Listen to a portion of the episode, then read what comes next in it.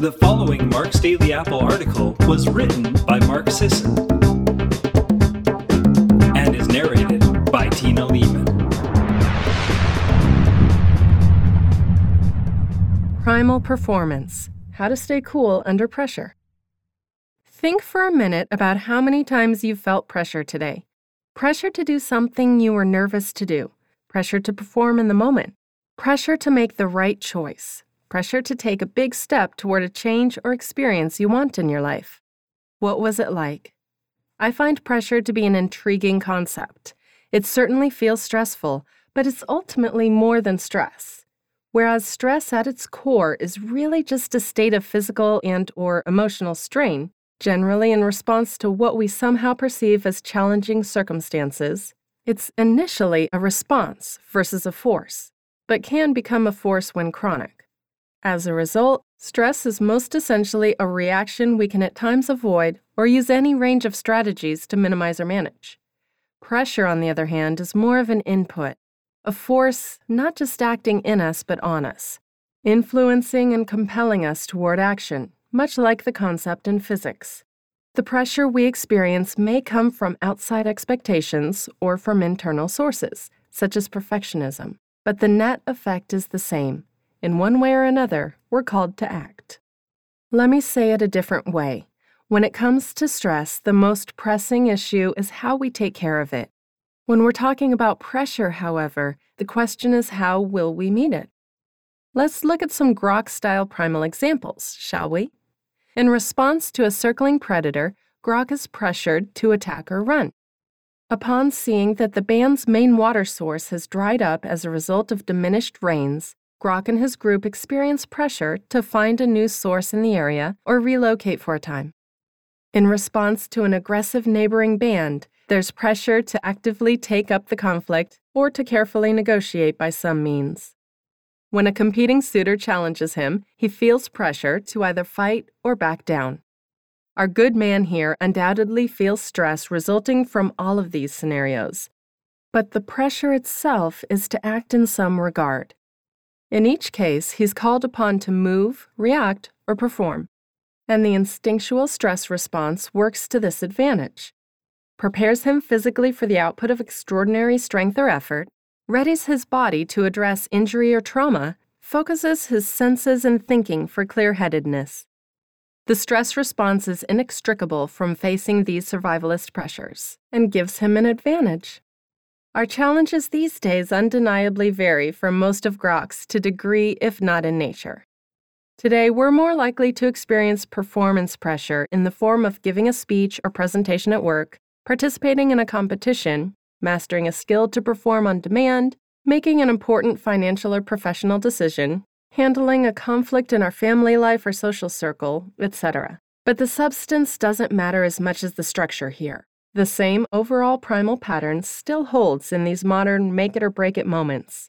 We experience these and other daily or near daily pressures that induce stress and call us to take action. In the face of these pressures, we can perceive and even be totally overwhelmed by a natural fight or flight instinct. And yet, with practice, we can learn to harness that instinct to our advantage. There's the saying, grace under pressure. Grace in this context, meaning the refinement of movement. Yes, movement. Our power in meeting pressures is how we choose to interact with them.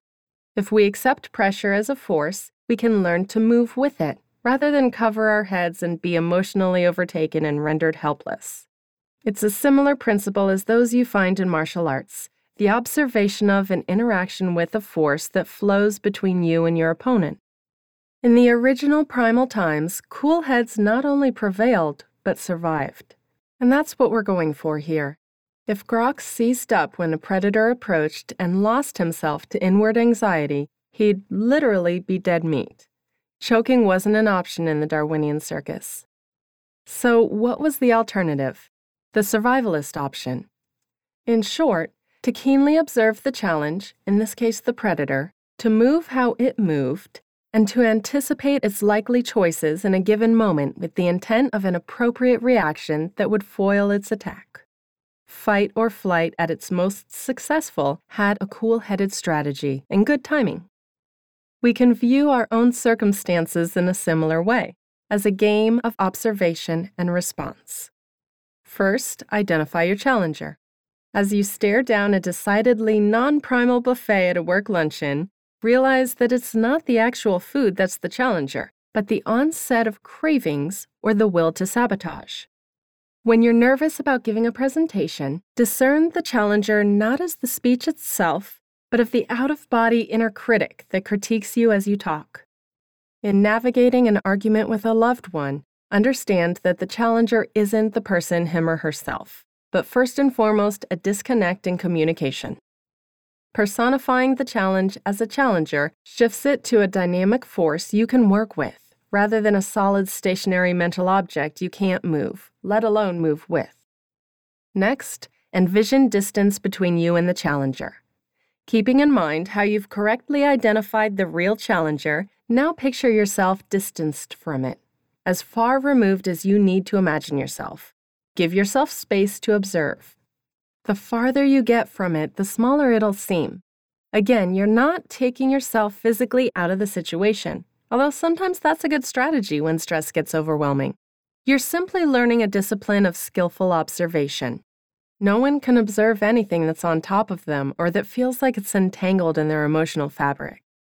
Separate yourself in order to put yourself in a rational relationship to the challenger. In an argument, visualize the disconnect in communication and the emotion that results from it as a separate entity. Imagine what it would look like from 20, 30 feet or more away. The sabotaging cravings are now on the other side of the room rather than in your own head. The fear of failure as you begin that first 5K is now on the sidelines behind the fire hydrant. Be with the visualization as long as you need. Carry it with you and work with a mindfulness practice to sharpen this skill every day. Finally, move, but don't move the way fear makes you move.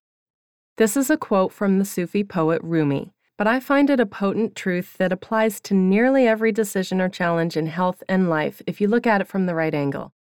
Now that you've distanced yourself from the challenger of a particular situation, and given yourself room to think beyond the range of the reptilian brain, what's generally activated under pressure, you're ready to act from strategy rather than fear.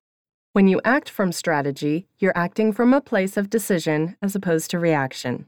You have options for what will drive the bus, so to speak. There's space to imagine the commonplace advice like keep an even keel, fake it till you make it, go in confidence, etc. But there's also no need for pretense when you're not identifying anymore with emotional strain. Squarely ask yourself how would fear move in this situation? Fear generally being the cheapest room in the house, in the words of yet another poet. There's no need to go write a thesis about it. With practice, you'll get your answer pretty swiftly. Fear would decide on presentation day that I'd go home sick. Or if I did show up and do the presentation, I'd focus on myself and my feelings for the entire miserable hour. Fear would believe that I'm not capable of selecting a few mostly primal options during the buffet luncheon, and that I might as well surrender to my reptilian desires. Fear would have me say anything in an argument to protect my fragile ego. Fear would tell me not to expect much from myself in my workout or my 5K race. But what would a non fear response look like? It's easier to identify once you put fear in a corner. Resist getting too ambitious by calling it the brave choice or the smart choice, or even the confident choice. Just go for a non fear choice, period. A non fear choice in an argument accepts that your ego isn't on the line. In fact, it can sit down and simply listen. It can decide not to decide anything for the moment, but to listen now and wait until clarity comes at another time.